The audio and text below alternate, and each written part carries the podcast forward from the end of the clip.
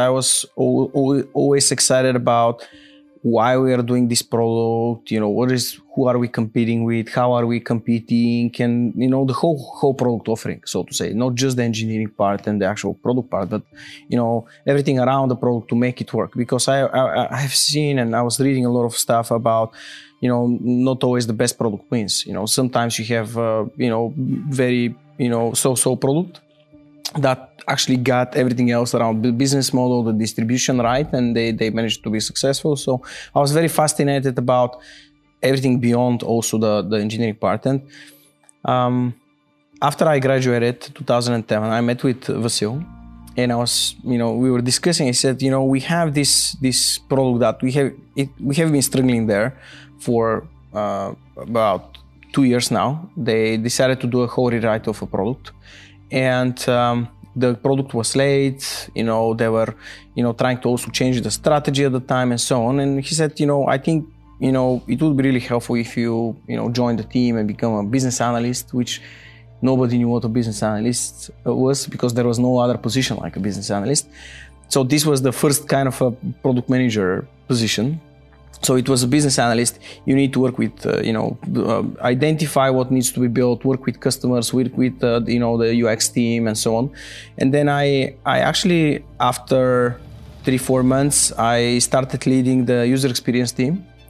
So I really enjoyed that part. And this is something I discovered there, that I really enjoy, you know, working with people that are, you know, building the UI.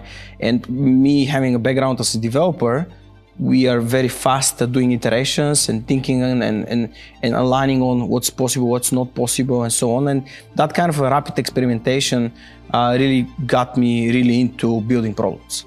And then obviously that was changed to being product managers. I had a chance 2012 to start one of our first, you know, cloud platforms that we were building, which was really a big. Challenge for Telerik, because Telerik was, you know, very different business model and very different skill set. There were not a lot of, you know, server codes and things like that at the time. Node.js as a technology was just starting, and, you know, we built what was called the backend services, an engine where mobile developers can go and build their mobile apps, on which I built the Citizens app, Gracjanite, you know, that gave us the opportunity to, for me, literally, to really build a startup within Telerik. Like, literally 2 guys, myself and another person, Pavel Ilyev, who was kind of the technical, he was like the lead engineer, I was the lead PM as a pair.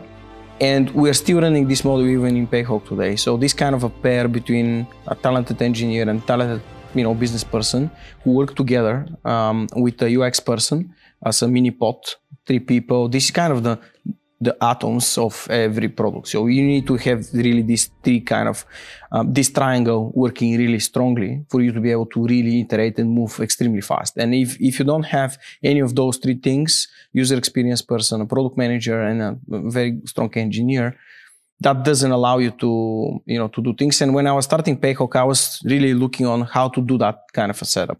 You know, the big question was, can we identify the market in which we can build something exciting? Mm. Because funny enough, and then can we also raise the capital to get there? Because at the end of the day, 95% of startups die with a product. Mm. They don't die because they cannot get the product to work. 95% of them get it to work. The problem is that, you know, they stop to exist because they run out of money. So I think what we had was the ingredients on and the playbook on how to build products, and it is the same. You know, whether you are, you know, first of all, you need to identify the customer. You need to understand the pain points of the customer, you know, like exactly. Whether it is a developer or a finance person, obviously you need to spend a little bit more time to understand how this person is doing his job and so on. But the framework is the same. You know, I think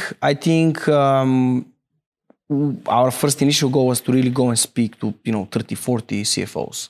And really try to understand, is this the market? Is this the opportunity and so on? I can only guess these were difficult conversations. Yeah, no, I mean, Actually, not that much. I mean, because you always go with a clear hypothesis, what you want to test. So you already have context. Mm. You learn with every conversation, with every interaction with somebody. That's kind of a professional of what he does. And you build on it. And at the same time, you are trying to, reverse engineer how the financial services work, how this kind of card issuing, payments market works, what is the regulatory framework, what is the licensing framework, how everything fits together. And the good thing is, if somebody has done it, there is no reason why we shouldn't be able to do it as well. And that was our thinking. So I think at the end of the day, you need to be a firm believer of the problem you're solving. If you're a firm believer and and that belief comes from you outlining the problem to somebody that has the problem and him agreeing with you, and he not only just nodding and saying yes out of politeness because you offered him a $100 Amazon gift card for 30 minutes. Yeah. He's like, just yeah, it is. But he needs to get passionate about it. If you don't see the sparkle in his eye, he doesn't get it. This is not a problem we're solving, and unless the person doesn't want to leave the call, you haven't found the problem. And that's extremely, extremely important. This is, I think that's the best phase of a startup, this kind of a creativity at the beginning where you're spending a lot of time. I joke that at the whiteboard, the world is a canvas. You can do whatever you want. And that's your most creative period. And you really need to try to, get as many people as possible excited about what you're doing. You need to see their passion, because this passion is going to give you motivation that this is worth solving. And the more you spend into this, it is, the more benefits you get early on. And then as soon as you say, okay, this is what we're going to do, from then on, it is like all the hard work around getting this idea to actually work. Mm-hmm. But if your idea fundamentally wasn't that good, wasn't that strong, wasn't that validated, your strategy was not very clear, doesn't matter how you're going to execute it. It has a ceiling and a limit. And I think the other reason why investors are investing so much money in the market in which we are is because they are really seeing that this has a huge market potential. The total addressable market is massive, because a lot of companies, and as we were joking, the previous guest on your podcast just wanted to become a customer and said, yeah, sure, go ahead. Because everybody has the problem, everybody understands the problem. And I think that's the ingenuity about innovation, that you can get it to be so simple, so simple that everybody can understand, and everybody like, why wasn't this built before? And I think that back then we were actually designing a bunch of other things. That was my first official job, I guess, is what we call pre-press. We were doing designs for a bunch of companies in Bulgaria, and I was working with these guys. I was working for these guys. Mm-hmm. And they really taught me, a couple of them really taught me, why is it important that things should look good? Mm-hmm. Why is it important that aesthetics matter? What good looks like? And I think that's where I got a lot of my aesthetics education, is from these two specific people, mm-hmm. where I would try to design something and they will completely slash it. And I would try again. And I think that's where it started. And I think that's how I got into the whole design and aesthetic part of our lives, because it's an important part of our lives. Why is it important? I always wonder this. I mean, I have this. It gives you purpose. Yeah. It gives you purpose, because if you just do things because of what they do or what you do and how they function, this puts you in the whole developer engineering kind of mindset. But it doesn't give pleasure to the people consuming your products. Mm. So if you manage to do it in an aesthetically pleasing way, this actually drives people's emotion on a completely different level. And you can still have the same device that does a specific job. You can still have the same piece of software that does the same job. But when it looks good is when your emotions go on a different level. Mm-hmm. And that gives a whole lot of different purpose to what you do. Mm-hmm. That's why it's important. I assume that people could still ride their ugly cars, but nobody wants to ride an ugly car anymore. It's no more a matter of a function. Mm-hmm. Same goes for pretty much any product that you use. It's for a lot of people, it's not important what it looks like.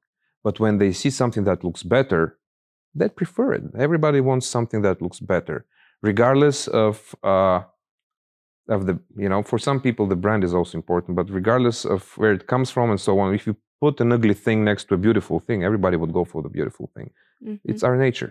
Mm-hmm. All of these guys, they absolutely will kill each other over an argument about a specific feature in a specific product.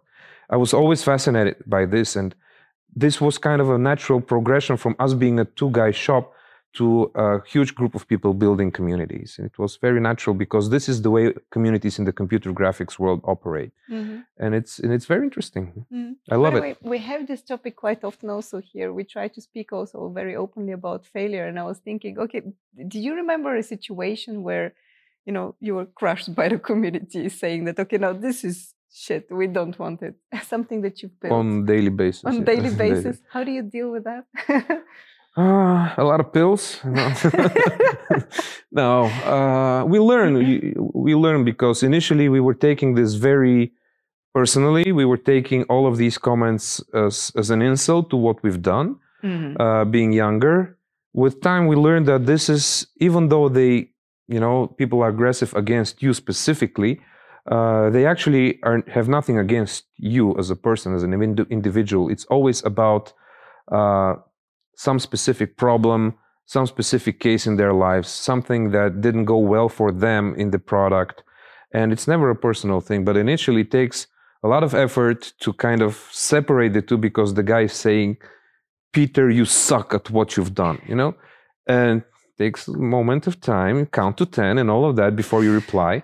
And just divide the personal aggression towards you, because you are currently the carrier of the message and the news to these guys, so they attack you, mm-hmm. but then try to analyze it and think about actually what they mean by saying it. Mm-hmm. And there's always a very distinctive division between the two. Obviously, there were people who actually hate us personally, but it's actually a very small amount of people. Mm-hmm. I honestly believe it's people, when they insult you, they actually, I think they mean something very, very different. And you meet them in person in somewhere in the events across the globe. They're always nice girls and guys who actually mean the best for you. But at that specific moment, something failed for them and they had to take it out on someone, and you were the one to deliver the bad news. So that's... This is quite often actually the case, that people, you know, tend to, you know, hate or, you know, send this negative attitude to others because they are struggling themselves with something. Yeah. So it's always good to, very human. Very human. And always good to approach them with empathy. Yeah. By the way, I was wondering, because you started first with one product, and then at some point you had like 20 products, and, you know, some of them were really, really successful. Who is in charge of the portfolio management, and how do you manage a portfolio, you know, of, you know, such a growing, you know, innovation within the company, and you say, okay, this is the North Star and this is where we're going to go, and we're going to think about innovating and building the products for the next, I don't know, 5 years. Do you manage the portfolio, or who is doing that? Yeah, we were doing this together in the beginning, then Valo took a bigger charge in that. Then years later, we figured out this does not work at all, because we were always perceiving it from a technological perspective, okay, and not from a product and business perspectives. And that's very much behind. But at one point, we started building a product management team that actually now takes care of that. Okay. How do you validate that you have the necessary skills, and how did you treat the skills that you needed but didn't have at the beginning? Yeah. To do your job well, of course. Yeah. Well, actually asking the right questions and the ability to interview, to conduct high quality interviews with customers is actually a very, I'd say, it's really a skill. Not everybody has it, but that doesn't mean you cannot be trained to do that. So there are certain, let's say, best practices, approaches, even books you can read on how to approach the different a customer interview. Like I said, in my case, I started naturally doing that, that doesn't mean that I didn't improve my skills later on when I heard that there is like a best practices and so on. But I would say to anyone who wants to learn this, there is theory out there. And how do you validate that you acquired the skill? Well, ultimately, you will find out whether you delivered value for the customer. And this is your ultimate validation. So if you delivered the value that initially you thought you could, then this is it. To build the right product, you have to add value to a certain group of customers. So to be able to do that, of course, first you need to know, okay, what group of customers am I going to add value for? So you have to be very specific in defining what exactly group of customers you're aiming for. Secondly, because you defined very well that group of customers, you have to get to know their needs and problems very well. So initially you have an idea to solve a particular need, but then when you talk to these customers, you find out that this is not that important to them. And maybe they have a bigger problem that they would be more willing to pay for it to be solved. In any case, you really need to understand the context of the customer, the need or the problem that you want to solve. And after that, you need to think about the various solutions that could solve that problem. So I would say the first thing is to be always in the shoes of the customer and very much understand their need. Of course, if you come up with the wrong solution, that could be a hiccup after that. So at a later point, when you propose a solution to the customer, again, you need to seek close feedback from them. And this way come to the right solution. But I would say the basis is understanding the customer first. Yeah, while you were explaining, I was thinking, okay, it seems that this is a position for people with empathy and curiosity. More and more outsourcing companies want to develop their own products because they understand the added value for the business from this. So the demand for having such talent is increasing. Separately, as for what we can do to accelerate this development, I guess it again starts from education. So I would say we could and we should open such like courses in universities or even in private academies. There is we have started, I personally helped the Telerik Academy start such a course in product management, which has been a great success so far. And this is a good starting point to have the theoretical knowledge. But then these people will have to be given the opportunity to learn on the job from more experienced, more senior product managers. And I think this gradually will happen. But currently, I can see that most of the companies already are still looking for already developed senior product managers. So we need to start giving a chance to people that we see they have the right attitude and the right base skills, and coupled with some theoretical knowledge to start developing those. I think being entrepreneurial is a mindset rather than necessarily you having to create your own company. And I think you can be entrepreneurial in any environment and in any shape or form and context that you live in, as long as you have the capability to really objectively impact the lives of others in a positive way, either be by creation of an interesting product or a service, improve something existing, or do some paradigm change in a way that you see fit, and basically have the audacity, I would say, to shape the world around you, whether small or big one, in a way that you want it to be, as long as it's inclined towards improving others' life and bringing real value, because a lot of I tend to believe that a lot of startups got a little bit confused over time that hyping and over-promising is more important than you actually objectively sitting, drawing the line at the end of the day and seeing through the efforts that I've done today, through the product or the service that I have created, am I objectively improving life conditions and the world around me in the way that I wish to?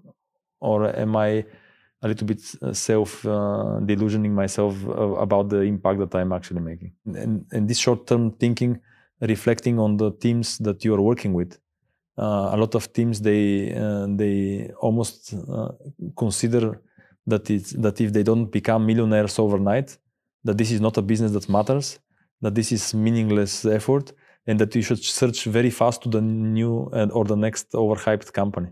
And I think markets would adjust those things very soon, and people would start to look much more strategically towards businesses who are really impactful and growing because of the value that they bring. Because if you have a business that grows thanks to the value that you are actually building and not thanks to the hype, the chances are that your business long-term could grow and become a force to be reckoned with in the industry and become deeply impactful in a way that you wanted it as an architect of this idea. I can hear the historian speaking here. It's amazing to have this perspective as a business, like as a CEO of a company. So thank you for that. You're basically saying that more or less people are glorifying money instead of the product and the impact that it is having. What has been your strategy to attract the right investors to scale EnduroSat? Because it seems to me that people that are in it to get a short-term gain are not, probably you're not interested in such investors as well. I think having capacity to bring great investors on board is a quality. I think it's a success of your business for sure if you do very big rounds of investments, attracting big investors, because this means that you are really good in presenting your vision and selling it and convincing people who might help you to actually build a sensible business. But I'm more certain that the capital is a part of the resource that you need to actually build the product or the service of a value. And in this case, every time that we had negotiations at EnduroSat thus far, we are always looking at, and I always ask genuinely simple and very traditional questions of, I'm trying to understand from a personal point of view, how the investor would really look into the company 3 to 5 years ahead of us. How would he potentially react when we have hard moments? Because every company has hard moments, and you need your partners to be strong when the hard moments hit, not when everything is with flying colors and you're like a rocket ship in terms of business. Not always you have the luxury to be arrogant enough to, or so good salesman, so that you have the greatest, best investors on the planet lined up to beg you to get to at your door from one side. From the other side, you have to be very careful how you choose partners. I mean, I never, when I started FindMeCure, at least, I didn't think, oh, I'm now starting a startup, yay. Like, I'm thinking of, I want to bring value, like in the form of a business, value to patients, value to industry. And I want to build a product, and I want this product to be sustainable and growing, etc. But they teach you on what the investor world like. And that's super important. And the other thing was they introduce you to investors, and the conversations with investors are super, super valuable. It was a huge challenge for me, because it was for the first time to me having such like conversations with investors, and definitely not my way of talking, you know, with the numbers and statistical. I mean, I'm a different type of person, but I had to become a different, like similar to investors. And that's a great thing because they taught me how you're supposed to think about your business. Not that you shouldn't be emotional and you shouldn't think about values and missions and stuff. Don't get me wrong. That's also important. But you also have to understand the blood of your business. And the blood of your business is funding. The numbers. Maybe it's not even funding, but the numbers. Like how you need to quantify the value you're creating to someone. Sometimes the value is not even related to money. Sometimes it's something else, but you need to be able to quantify that in one way or another. What, you know, what bodybuilders say, what something that you can't measure, you can't improve. I learned this lesson through a lot of conversations with investors. The North Star, especially at a particular stage of the company, should be the product market fit. Okay. If you are getting closer to a product market fit, that will give you a particular like sign, you should do this, like you should optimize on your, let's say, product market fit.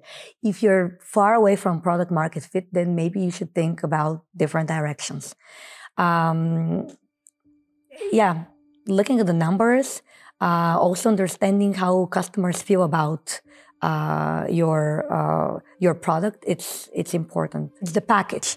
Are people getting excited? How do they speak about you? What else do they have to tell you about? Also be careful how much to listen to your customers, because sometimes, actually in most cases, if you want to innovate in a space, if you just listen to your customers, it will be hard to innovate, let's face it. Like in most cases, you need to be able to see beyond your customers' words and then understand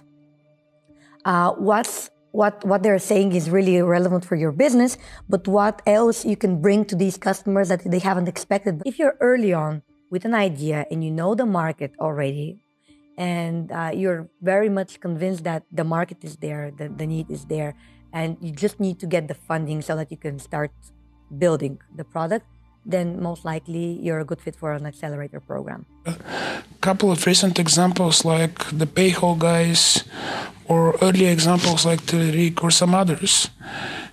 The real thing is, besides our business, which is more system integration services business beside the cybersecurity space, we need definitely product ideas, which are becoming reality. And then we need to pair ourselves with these product companies. And then we have a real go-to-market, which is coming from here. And this is something that Bulgaria has to get better. It's very often that when you're trying to do something new, you actually cut off some of these fundamentals. So you start thinking because the old, let's say, whatever radio or medium or something that has been done in such a way doesn't work, then everything doesn't work. So what I learned over time is to differentiate between models that are obsolete and that are no longer valid, or let's say terms of doing business, or like some nuances, but to differentiate those type of things from the fundamentals that actually is the way you've been doing business 100 years ago, and it will be the way you'll be doing business 100 years later. So it's the value creation. You know, when you create value for someone, it will never be changed. There will be no business which doesn't create value for its customers, audience, or whatever. So this thing doesn't change. Oh, that's amazing. It's actually giving you such a unique perspective on the things, because you know, in the startup world, we speak a lot about disruption and, you know, like totally erasing the old, which is not true. You just need to understand where is the value creation still happening. Absolutely. Okay. Totally. It was very, very eye-opening for me to see this, because exactly like you say, you just draw the line and you say the world starts from today. But it never does. It never does. And stay tuned. We're coming back. And if you are just as passionate about innovation as we are, hit subscribe for the Recursive Podcast on YouTube or your favorite podcast platform. We're everywhere.